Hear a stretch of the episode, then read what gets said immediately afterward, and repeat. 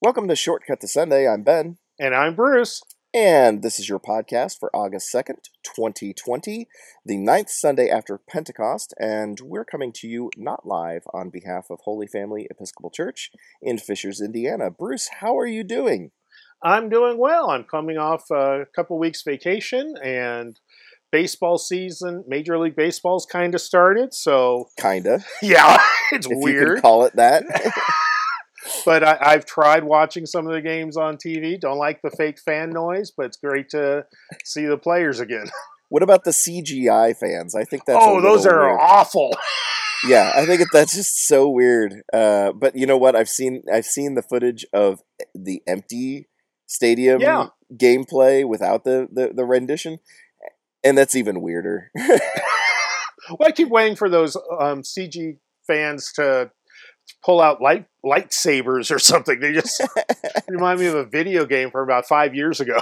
Do you think they're gonna try to recreate like the whole experience? Like as the season goes on, are we gonna see like one game uh, has a streaker? Uh, well, again, if it, since it's retro look, yeah, I, th- I thought I was going.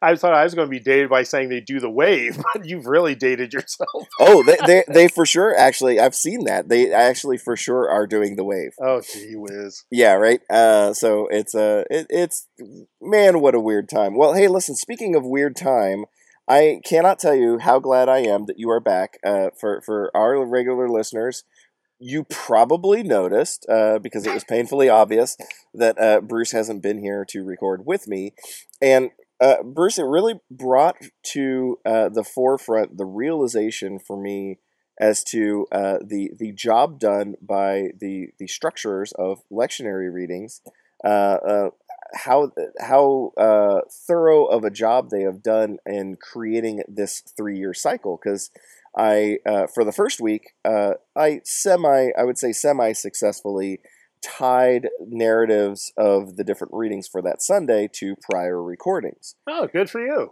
uh the last week like li- they literally don't exist like i was trying to like uh I- think uh, one of the story uh one of the stories here uh was um um what was that? It was the the the first kings story about solomon. There's no Uh-huh. we haven't read about solomon in three years. Um so i was like okay true. well i'll go back to i'll go back to his dad. I'll find a story about his dad. Nope same thing. Same thing. Like we don't like so so i- i- uh, kudos belong to uh, the uh, the lectionary framers for creating this longer cycle uh, without very much repeating um, uh, because I was really hoping to take the easy way out and be like, oh, here's a very similar uh, discussion that Bruce and I had back in, you know, Yeah, uh, in April of 2019, and um, uh, it it just doesn't exist. So we really do. It really does uh, give me the appreciation of of uh, the enormity of, of that task, but also you know how how we managed to keep things fresh for at least three years. right. yeah, and that, and that really is the point. right. I mean, uh, no, the point is to cover more of the Bible, but part of it is so that yeah, things are fresher and you're not getting recycled sermons when because we used to be, as a lot of people probably don't remember, um, until the uh, early '70s, late '60s, we were on a one-year lectionary cycle. Oh yeah. Oh gosh. Yeah, so you you heard the same stories, the same Sundays, year after year after year, and obviously that was a huge challenge for anyone giving a sermon, but maybe it was even a bigger challenge for anyone listening. Yeah, yeah, that that that would be that would be tough. Yeah, at least for as as the the, the priest as the sermon giver, uh, you could go like, worst case, I go back to the can. Yeah, it's on the shelf. Just pull it down, dust it off, update this uh this this uh, uh this reference uh Right. it's out of the zeitgeist of uh, of people and uh, um, off done. we go. Took me ten minutes, all done, ready to go. Um, Gonna watch Ed Sullivan now. yeah, exactly. You can watch Ed Sullivan. I Uh, guess that was Sunday night. Right. Whatever we watched on Saturday nights back in the day. Yeah. Yeah, I, I have to admit I didn't watch Ed Sullivan, but uh, so, but the other the other thing that I feel like I should point out uh, uh, is an appreciation I have for having a partner to cover these readings on because uh, uh, it's a it's a lonely process of trying to do you know do this without someone else to converse with and Yeah. to bounce things off of and to to kind of feed the conversation in between. Uh, even the the the short uh, interludes that I recorded in between, uh, or or for the beginning and the end, it felt just so weird to be talking into a void uh, uh, which uh, then makes me think of uh, uh, you know all the online sermons that you're doing yeah. into a camera and how odd it is to it must be to have absolutely no human feedback whatsoever unless you happen to have Kathy or one of your daughters there like shaking their head going like no it's just not working Yeah. yeah, it, it, is very weird. And um, one of the things I've learned after almost 20 years of marriage with Kathy is she's terrible at sermon reactions. I remember one time she was she looked deeply in thought, and th- this was years ago, deeply in thought through this sermon. Says, "Oh, I can't wait till afterwards to ask her what struck her." And I asked, "You, what were you thinking about during the sermon?" She was like, "What?" I said, "You look like you were deeply in thought." She said, "Oh yeah, I was trying to decide where to transplant that tree." I was like, oh. wow "Oh." yeah. what a what a what a what a kick a little humbling moment there. What a what a knee to the stomach that must have been like oh wasn't even i didn't it wasn't even a thought that i got would have gotten you onto Well, no, actually, it was like it was the parable of the fig tree or something. oh okay well see So- well, you- She was able to say, you know, what, once you described that part again, I, you know, I had to start thinking about the tree we need to transplant. so at least at least you got someone somewhere to a line of thought That's so right. that- so Or- that's not Technically, as bad. the gospel did, but yes. there you go well it, hey you know what that's uh that, that's even that's even better right That's the- that's true. That is. That's so, but uh, but yeah, that would be really awful if the, the the the true answer was like, oh well, it was just so boring. Yeah. Um, my mind wandered and uh, started thinking about you know how I need a new pair of shoes. Uh, well, actually, the thing that I would I dreaded, which she has never done, is I was thinking how wrong you were. mm. You know, though, I, I would I would venture a guess that uh, as a priest, uh, uh, part of you would enjoy that. oh, we Uh, yeah, we'll often talk about the different approaches that the other would take. We're both priests, and if you know whoever gave the sermon and the other heard, we're bound to have a afterwards a good conversation about it. But one thing we've learned is not to have that conversation beforehand because then we're doubting what we're Right. preaching. Oh, sure, for sure. Uh, for sure. Yeah, no, doubt is always to be reserved for later when you Yeah. can't do anything about it. Um, That's what I prefer.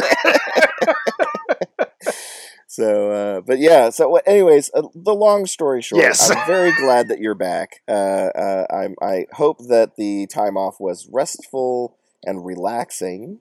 yeah. Um, uh, I've chosen to record uh, this podcast outside uh, for the first time because it's a beautiful day and it's going to rain for uh, later. So I might as well get my enjoyment of it while I can. But That's right.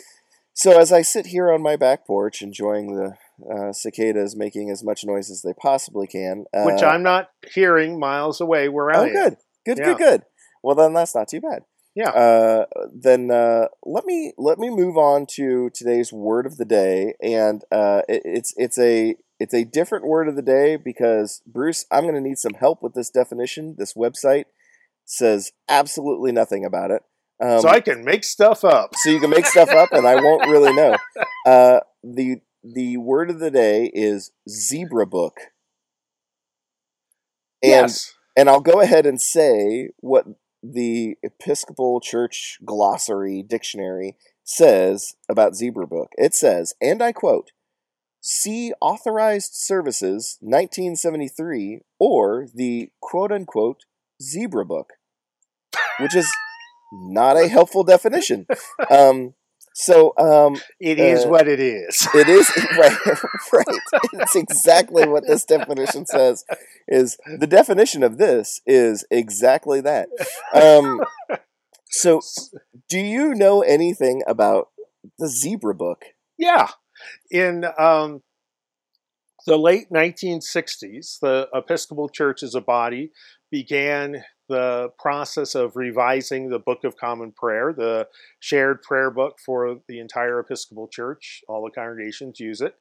And the prior version was 1928, so it had been some decades since this work had been done. And it being the 60s and 70s, it was quite a process. Um, Lots of committees and trial liturgies, as they were called, test drives.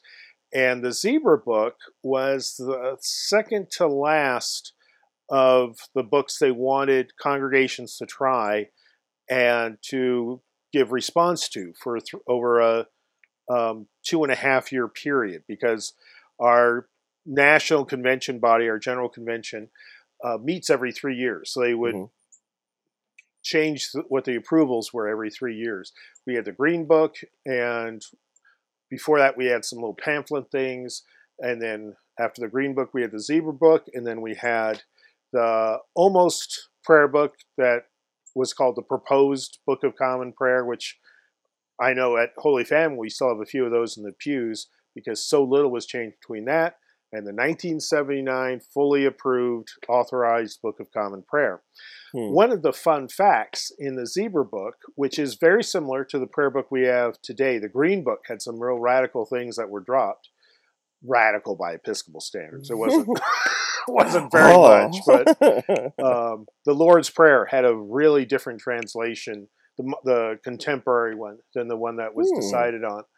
Um, but what's interesting is both the Zebra book and that Green book were purposely, physically produced in a way that they would deteriorate quickly because they the church didn't want these hanging around and having people using them beyond the two and a half, three years they were supposed to be used. Huh. So they're very, very rare now because they physically disintegrate. The bindings come up- come unglued, and all the pages fall out. And they had very cheap um, ex- uh, covers. what a And strange thing. yeah, so I mean, that, so it was like the it was like the message in uh, uh, Mission Impossible that Yeah. self destructs in like a yeah, this trial liturgy will self-destruct in two years. Yeah. Huh. Well, and part of it is they knew churches that churches are cheap, and so it's like, eh, this one's good, let's keep it. Um, it's like, well, you know, my page 200 just fell out. What? Oh, all of them did. right. Okay, we'll go buy the next one. Interesting. Yeah, So, so why why zebra though? Because the first oh, thought Oh, that I that I it had come a to. it had okay. a zigzag pattern on the outside. Oh, So it was not an official term, but it was the inside lingo that probably I would venture a majority of Episcopalians were not Episcopalian in 1973, and so probably aren't even familiar with that. So it's probably actually helpful to have the definition or to have the word there would be more helpful if the definition spelled out a bit more about it. hmm Um, but when I was in seminary, which was over 30 years ago, one of the um, informal hunts was to go to the used bookstores in Chicago, which were plentiful, and see if you could find a uh, green book and a zebra book. So you'd have a full set of the trial liturgies and Hmm. carefully preserve them for whatever reason. So I do have a copy of the green book and the zebra book. Interesting. And so it hasn't sell, it hasn't exploded on you yet. Oh, it's close. I, mean, Uh. I, I have much older books than that, but these are the only ones that are very carefully shelved and used as little as possible. And when I Mhm. take it down, I'm almost to the point of wearing white gloves, but not quite. yeah, I suppose you could like laminate them and then make your own binder, but uh, that's a lot of effort. Um, Yeah. Yeah. Originally, I was uh, so I was I was internally I was theorizing that the zebra book was a play on on mixing black and white concepts. Um, but uh, but nope, just a zigzag pattern. yeah, it was just it. Yeah, and the green book just had this very cheap, um, non-graphic cover that just had the the title on it, and so part of the effort was to get people excited about this new trial liturgy we were supposed to all um, attempt to use, and so I think they put a little more work into the graphics on the cover. Interesting. Very cool. Yeah, well, uh, was- that was the Zebra books. The, the, thanks for joining us for the Zebra Yeah. Chronicles. Uh, but yeah, I thought I, I saw that definition, and as you it, it, it, as you can imagine, uh, um, Y and Z uh, uh, words in the dictionary are very limited, and so uh, um, it was as I was preparing for today and looking through all the different options. Uh, and remembering the Y and Z words that I chose last year, which were the only super interesting ones, I would say. um, uh, I, I my eye was drawn to the word that had no definition. I thought that was uh, strange enough to be potentially interesting. Um, so uh, Too bad it wasn't. I think that I think it so totally was, and as we all know, this is a podcast simply for me. right. Uh, the audience of one. the, the audience of one. Uh, uh, uh, it's more of a more of a historical capture of the the strange wanderings of my mind. Uh, but uh, but uh, but yeah. So since that that was uh, that was intriguing to me, so I thought we would delve down it. And and you, boy, you delivered. You had uh, more a lot more knowledge on that than I thought. Uh, I thought we'd end up getting. So that was that was good. Yeah, and there's more, but I will stop. As you stop, let's move on to our Yeah. first reading uh, uh, uh, this week uh, Isaiah 55, verse 1 through 5. Ho, everyone who thirsts, come to the waters, and you that have no money, come buy and eat. Come, buy wine and have milk without money and without price. Why do you spend your money for that which is not bread, and your labor for that which does not satisfy? Listen carefully to me, and eat what is good, and delight yourselves in rich food. Incline your ear and come to me. Listen, so that you may live. I will make you an everlasting covenant, my steadfast, sure love for David. I'm sorry, I should read that correctly. I will make for you an everlasting covenant, my steadfast, sure love for David. See, I made him a witness to the peoples, a leader and commander for the peoples. See, you shall call nations that you do not know, and nations that do not know you shall run to you, because of the Lord your God, the Holy One of Israel, for he has glorified you. Um, who is this written to? It's uh, the the audience is referred to as my steadfast here in verse three. Um, is this just a general uh, uh, letter from what would this be the third writer in Isaiah to uh, Israel? It's actually uh, the second. The second, okay, Yeah, it's the um, last chapter of Deutero Isaiah, the second Isaiah. okay, And it, the audience is the population of Jews that are still held in captivity in Babylon. It's part of the encouragement to leave what they know to take the road back to what they don't know any longer, which is Jerusalem. And God, in a sense, trying to convince them that they should take that road, even though Mhm. it's full of the unknown. and and uh, the earlier verses are referencing um, uh, things that that that uh, kind of impart in your mind uh, generosity, Right. um, uh, may- maybe grace. Uh, although I do find it interesting that the the phrase is "You that have no money, come buy and eat." What would you be? How would you buy if you have no money? Well, it's really it should be more of a um, obtain rather Gotcha. than yeah Rather- Translators, Hmm? stupid translators. yeah You can't buy if you have no money. yeah it was silly um, but and part of it is to be poetic frankly Oh, okay. Yeah. Uh, so it's um, you know, it, it is to it is to make you stop and go what and Mhm.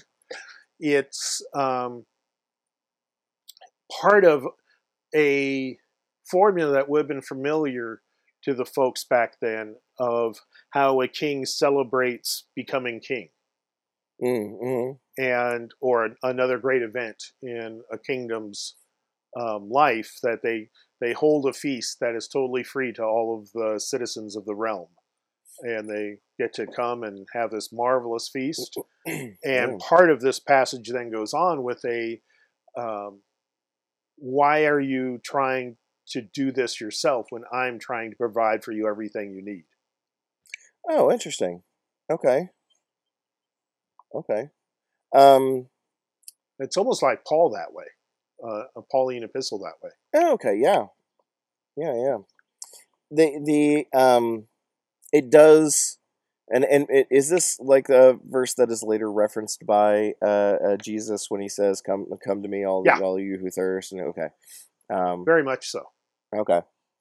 And yeah, so this is so that makes sense why they would be referred to as my steadfast because um, staying fast to uh, the, the the the kingdom when you're being held in ca- cap- captivity and this concept of being able to return home um, would be something that you would have to hold on to um, and uh, um, so it's, it's it's nice imagery um, in that like uh um it, it the author is identifying like you know I haven't you're not forgotten right. um you're still a part of the group you're you know um, well, and you have a haven't been left- future. And and and that you have a future yeah. Um who is so obviously uh uh it is when um in verse 4 him as he refers to him a witness to the peoples is that uh, that's the reference to david in the prior verse? Yeah. okay. I I just want to make sure there wasn't any other uh, extraneous uh, context context uh, that would color that differently. Um you shall call nations that you do not know. Um meaning like uh you'll you'll um reach far and wide and communicate or grow or what's the that this is part of that future orientation that you, know, you don't know that two, you know, over 2000 years from now there's going to be a country called germany but right you will be able to call to that nation uh, Hmm. that it's this again this future orientation this idea of letting go of what little you know and Mhm. instead taking the risk on what god is promising you that is beyond your wildest dreams. Yeah. And and uh um it, going down that road gives you uh uh food to eat and wine and milk although hopefully not together. Um, uh, uh, but like there, uh, a a celebration uh, um, will occur on that on that day, or is the celebration like the marking point of that future? well i think the celebration's more right now and Gotcha. uh, Let's celebrate together now as we turn the page and move forward together. yeah Kind of and that deal. this okay, again, it's sort of a, a Paul or Jesus call to to live in the here and now where God is. Let go of your preconceptions, and then you'll see, to use Jesus's imagery, that the wedding feast has already started, hmm. and you're just walking around in your everyday clothes, pretending nothing marvelous is going on at all. When there's a wedding feast right here for you to step through the door and enjoy. yeah, yeah, yeah. I do like wedding feasts. Although I haven't had milk at a wedding feast, uh, I don't think. Um, Maybe when you were little. that's true. That's true. uh, anything else about this uh, uh, uh, uh, reading from Isaiah, Deutero Isaiah? Uh, does Very what else? done. What else does he say in um, uh, the, these the, these last verses of, of his writing? Anything else? Because I, I imagine um, I, I I actually haven't looked forward, but I would imagine that uh, that might be the end of uh, the string of readings from Isaiah, at least from that chapter, and maybe move on to the next writer. Uh, and we do in two weeks. Okay. Um, so Um, since It- we won't get a chance to cover, is there any other things that he I'll says in his fulfill my tradition of saying it. This is very worthy of reading more of on one's own. Um, it has some of the most famous passages from Isaiah, like "Seek the Lord while He may be found, call upon Him while He is near," um, and then in another verse, "For you shall go out in joy and be led back in peace." Um, the Mm. mountains and hills before you shall burst into song. I mean, yeah, it's absolutely beautiful, and again, has some of the um, samplers you put on a wall kind of verses in it. So it's well worth reading to get even more of the depth of meaning. Cool. Yeah. Very cool. Um, let's move on to Romans. Dokie. Romans chapter 9, verse 1 through 5. I am speaking the truth in Christ. I am not lying. My conscience confirms it by the Holy Spirit. I have great sorrow and unceasing anguish in my heart, for I could wish that I myself uh, were accursed and cut off from Christ for the sake of my own people, my kindred according to the flesh. They are Israelites, and to them belong the adoption, the glory, the covenants, the giving of the law, the worship, and the promises. To them belong the patriarchs, and from them, according to the flesh, comes the Messiah, who is over all, God blessed forever. Amen. Um, I, I'm pretty sure uh, this is not the same reading that I'm thinking of, but I believe Paul in at least one other writing has before said that he wasn't lying, which is a strange, always like a, a strange thing for me to hear someone say because you usually think, means hmm, that usually makes me think like, oh, uh, re- are you sure you're not lying? I'm not entirely sure I believe you. I hadn't even been thinking about it until you mentioned something. right. Why would I think Um, you were lying? Right. Um, uh, so go ahead. I was going to say it's a form of a of a solemn oath. Okay. So um, you know, it- it's not yeah, it's not how we would use it in contemporary language of yeah, it didn't even occur to me. They say you might be, um, but instead it's part of the formula of saying I'm speaking the truth. I am not lying. Uh, so help me God, or you know, hmm I'm just I'm making up what it, how it might have read in full, but yeah, it's it's designed and is offered as this is really really important, and I so important I am stating all of my integrity on it. Gotcha. Gotcha. Um, now I find it interesting here, and maybe you can help me work this out. This is the book of Romans, a Pauline letter to Roman uh, people, um, and in in this section here, in verse four, um, actually leading up into that, in verse three, he's talking about like, hey, if I could, you know, uh, uh, find myself accursed and cut off from Christ for the sake of my own people, um, he's been essentially saying I would do that. Um, they are Israelites, and, and to them belong the adoption, the glory, the covenants, the giving of the law, the worship, and the promises. To them belong the patriarchs, and from them, according to the flesh, comes the Messiah, who is over all. It really builds up uh, the Israelites at a period of time that I that, that I would think um, uh, Paul's basically trying to bring the Romans in. Uh, we've read that in, in weeks past that his arguments are trying to appeal to their sensibilities and bring them in. Does you know? Do you get the feeling like uh, that builds up the Israelites? Uh, uh, maybe a little too high for the intended audience. Uh, does does doesn't that kind of exclude the Romans a little bit? Like Well, they're so much better than you know. the thing you got to remember is throughout, you know, if if you were a Roman citizen, so someone who had a certain amount of status, um, sitting in Rome, your feeling about Israel would have been those Hicks, oh, okay. and so part of what Paul's doing is saying, you know, they actually were, they actually have the most important thing in the universe, which is God, the one true Hmm. God. Um, so stop looking down your noses at them. Interesting. Okay. Okay. yeah, the Romans easily conquered them, and um, they weren't thought of as being very sophisticated in the arts, or um, yeah, they didn't didn't have didn't build public baths like the Romans loved. The Romans had to build those for them, and just Mhm. all the markers of sophistication uh, the Jews did not possess and we're not interested in. And so they were seen to be as very, very unsophisticated, to put it nicely. Hmm. So I, I understand what um, he's referencing also there. The patriarchs understand it. Promises from God, worship uh, with God, giving of the law, the covenants, the glory. What's what exactly is the adoption? Well, it's it's being the chosen people.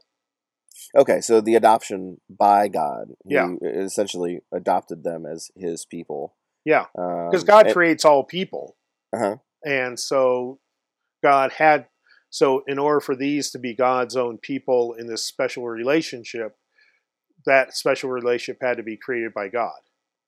And so, so essentially, so essentially, that early linking during in the Old Testament during the period of time when um, most groups of people uh, either uh, uh, worshipped absolutely nothing or worshipped many gods as part of uh, like a, what is that called a Mhm. polytheistic uh, Yeah. uh, um, um, religious structure. which is what um, Rome had as well.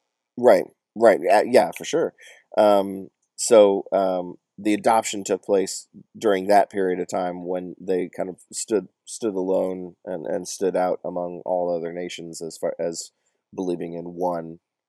uh, Right. The, the idea of a a- of a Monotheism, single- yeah. um, yeah. Interesting. Okay. Um, I feel like we're getting towards the tail end of Romans as well. Uh, how much is left in Romans? I'm trying to remember. Oh, Or are we only halfway through? yeah, I was going to say we're only about halfway through. Okay. There's still a lot more to go. Um, anything else about um, um, about this uh, this verse? I mean, he he does. Um, actually, I do. I, I have one other question. Uh, the the reference he starts off saying, um, you know, hey, I'm not lying. Uh, I have great sorrow and unceasing anguish in my heart, and yet the um, preceding verses, as a plane flies over me, Uh huh. hi plane. Um, uh, the preceding verses don't really, in my mind, inform what exactly he's talking about. Um, what what great sorrow and unceasing anguish is in his heart? I mean, I could guess, but what we read here today doesn't exactly spell that out for us. I think what he's saying is it would be easier and it'd be easier to be a follower of Christ if you didn't have to take on all of this Jewish stuff as well.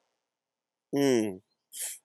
And it would it'd be so much easier if you could just deny that thousands of years of salvation history and start with the birth of Jesus and move on from there. But he's saying, no, all this is part of God working salvation for the human race. So we don't get to say what happened between God and the Jewish people doesn't count anymore. In many ways, not not surprisingly, since we presume the Holy Spirit was inspiring part of this, he is anticipating some of the strongest arguments for anti-Semitism in modern Christianity. That Hmm. that Jesus eliminated or replaced all of the former teachings and relationships with the Jewish people and started something fresh with Christianity, which Paul's saying, no, no, nope. It would be easier, but no, we we also are part of that. And guess what? That means we're not first, which is al- Right. also part of anti-Semitism. Yeah, yeah, for sure. Um, well, uh, unless there's anything else you want to point out specifically, Nope, those were the highlights. pause. Uh, move on to Matthew, uh, chapter fourteen, verse thirteen through twenty-one. Uh, this might sound familiar. Yeah, this one you would have had an easier time finding other of yeah, versions. yeah, I of. definitely would have found uh, elsewhere. Uh, now, when Jesus heard this, he withdrew from there in a boat to a deserted place by himself. But when the crowds heard it, they followed him on foot from the towns.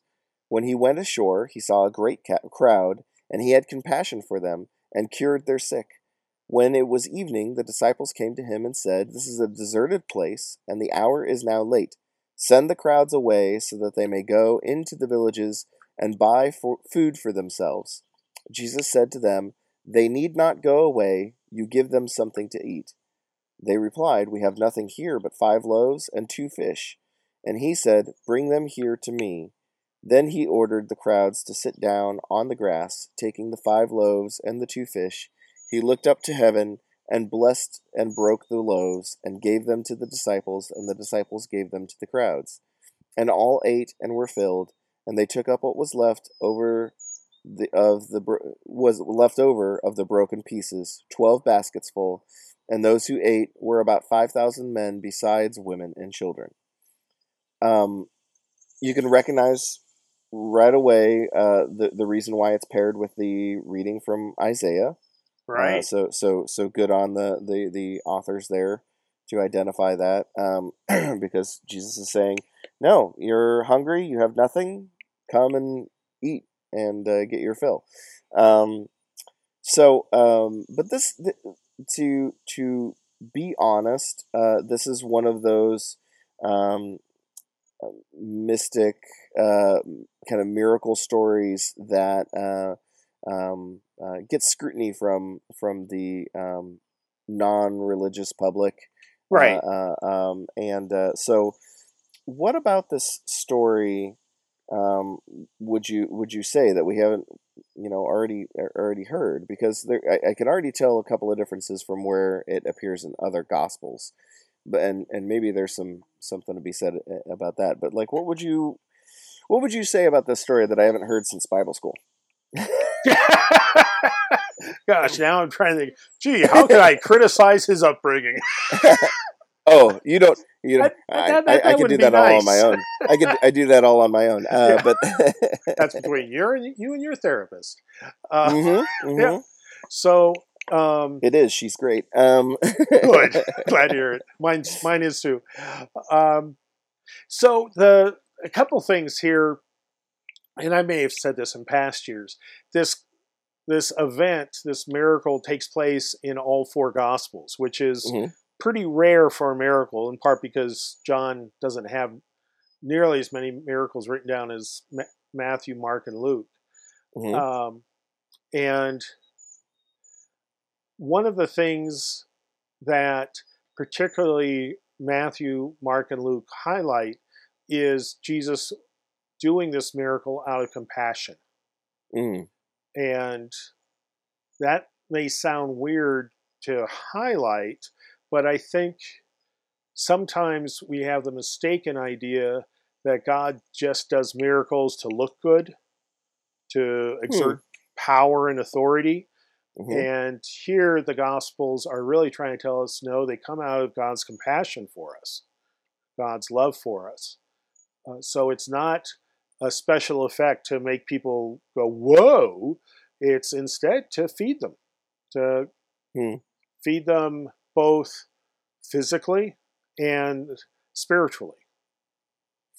Yeah, uh, yeah, that, that that is interesting that you point that out because uh, I mean, even um, uh, I, I would I would uh, say that the the miracle of resurrection, um, while flashy in the context of uh, ha- how it gets written uh, down and what occurs later, um, is kind of a, a um, at, at, in its exact moment would would not have garnered a a a huge it's not like a you know the you know the, the heavens opened up and angels Right. poured out it's a it's a it would have been a a, uh kind of a visual dud of a of an occurrence um, but it's it's because the miracle is about compassion and not about garnering uh, uh, attention um, um, to, to necessarily to God, right? That's the, Right. the, the ultimate act of grace. And in this, uh, in that regards, this uh, miracle kind of mirrors that same theme of like, no, no, no, this was it, it, it was, you know, gracious and necessary and compassionate um, to be able to feed the group of people who have come uh, to listen what about what we've talked about, and there's no food around. Um, I noticed that one of the differences is, and I can't, I, I don't know the difference between the the different gospel uh, Uh-huh. writings, but uh, one of them, at least one of them, indicates like as they asked around, they were only able to gather up uh, five loaves and two fishes. Uh, but the this version, Matthew's version, kind of indicates like the disciples said, "Well, this is all we have." There's not necessarily an indication that they even asked any of the five thousand men besides women and children um, if they had anything. Right. Um, Yeah, and Matthew, Mark, and Luke have the identical have identical wording around that. Oh, do they? I, I Yeah. was I was under the John- impression that one of them said that John- they. John has um, goes into this interesting detail of Andrew, Simon Peter's brother, uh, finding a lad who has five barley loaves and two fish. Gotcha. Um, so in that case, even the in- John, even the um, disciples hadn't thought to bring any refreshments Hmm. for themselves. And and uh, is, is this the only one that identifies the count uh, excluding men and women, or sorry, women and children? I think I'm just double checking. I think they all do. Oh, do they? Okay. Um, I don't re- I don't recall that detail in the story. Um, let's see.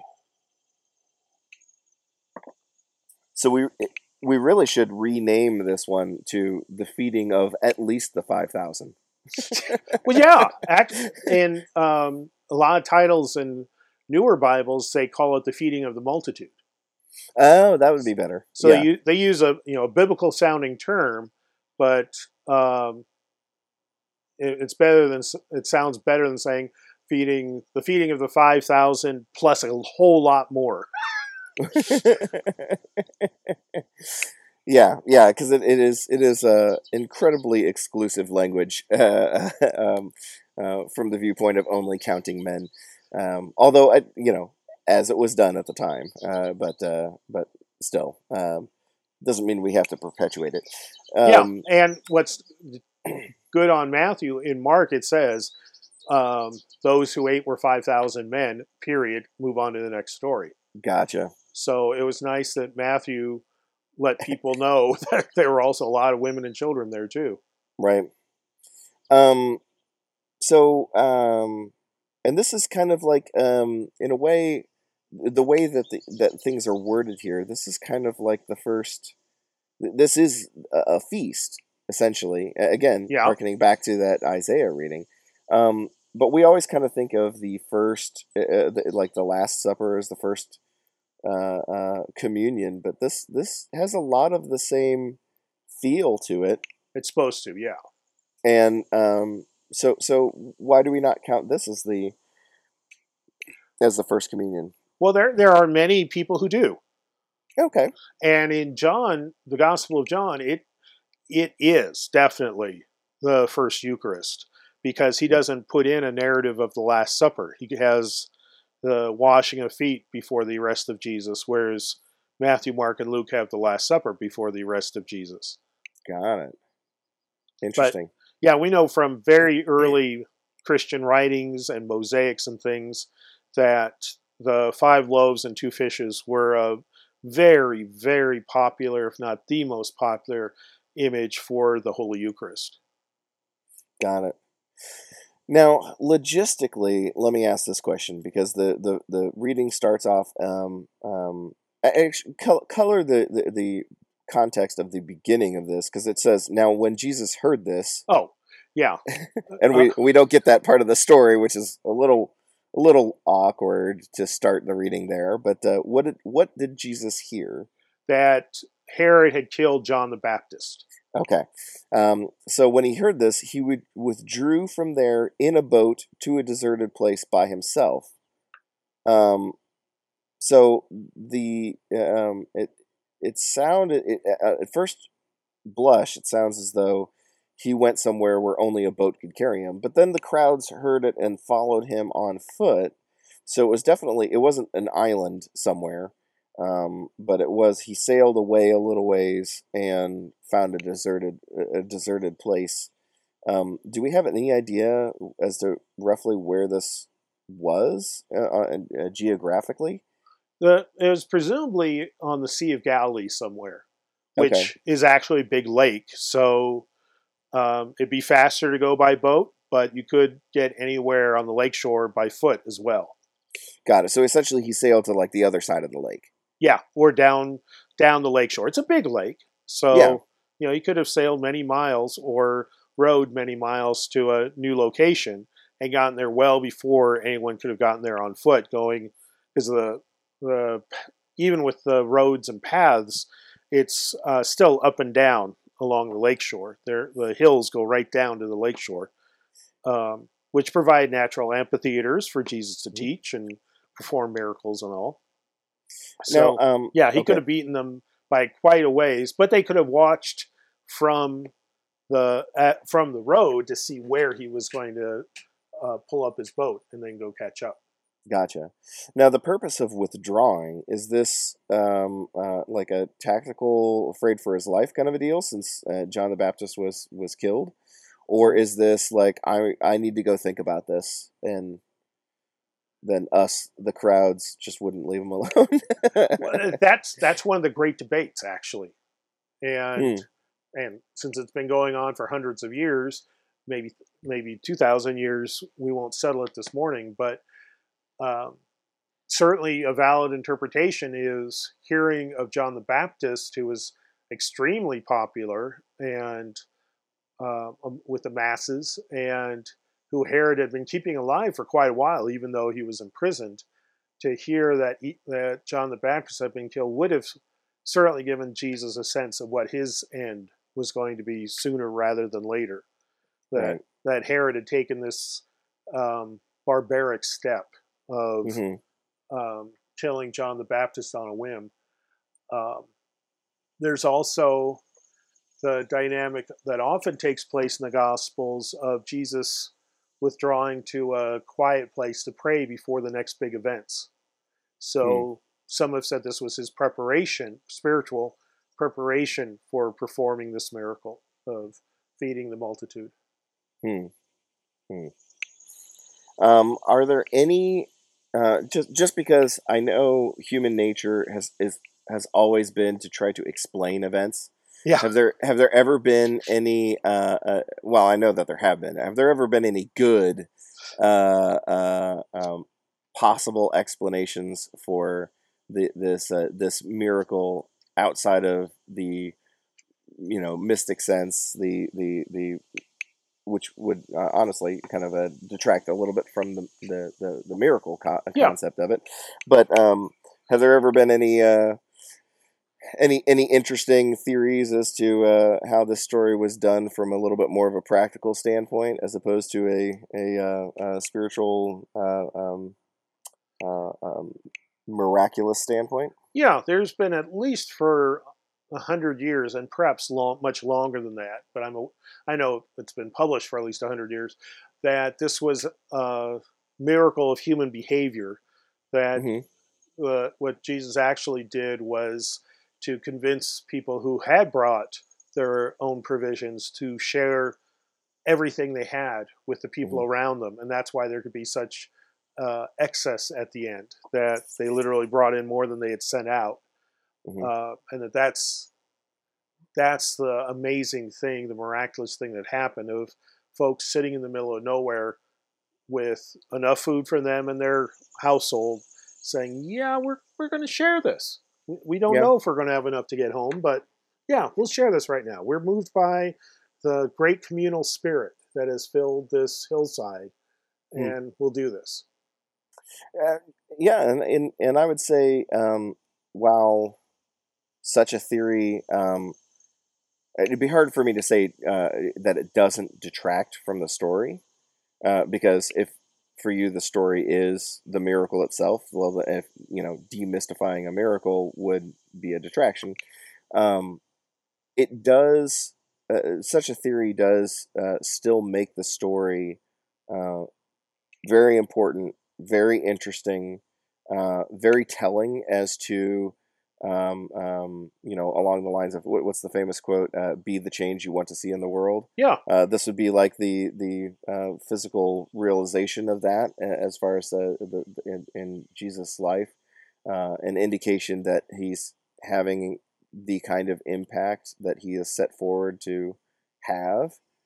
Um, so even even the demystified theory for this uh, this story is, is pretty powerful, Right. Um, uh, if if uh, if you're more inclined to, to to feel that that is the actual narrative, um, um, and of course it's not my it's certainly not my job to to say one way or the other. Uh, um, um, I have obviously not studied it nearly as nearly as much as uh, as as uh, many other people, but uh, I would say that that that, that still holds a, a, a pretty a pretty interesting story and a, a, a very interesting uh, concept and, and way of thinking that, that would would would also be worth surviving two thousand years uh, and and having importance even today.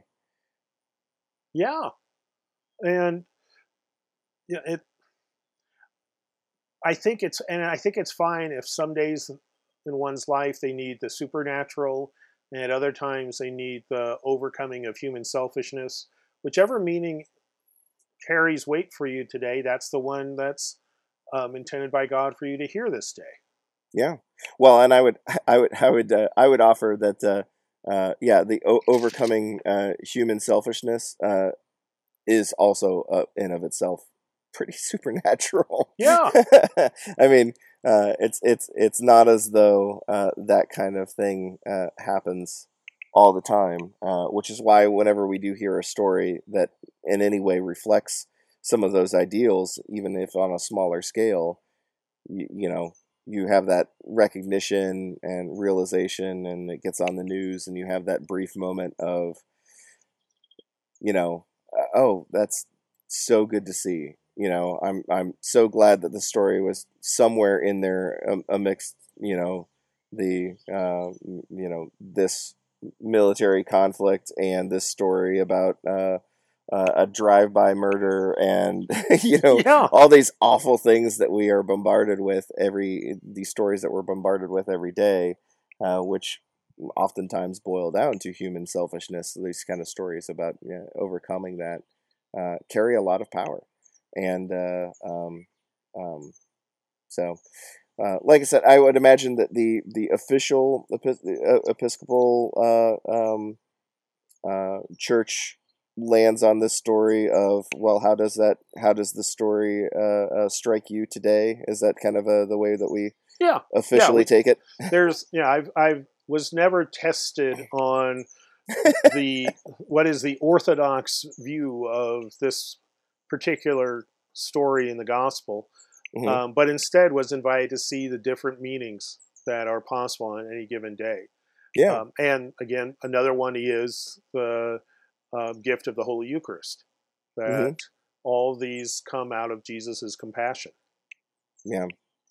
Well, yeah, I think, and and I think it would be worthwhile pointing out, that you know, one of the reasons why my line of questioning goes that direction is a, a, a way of me admitting that on some days I feel differently about that Yeah. story.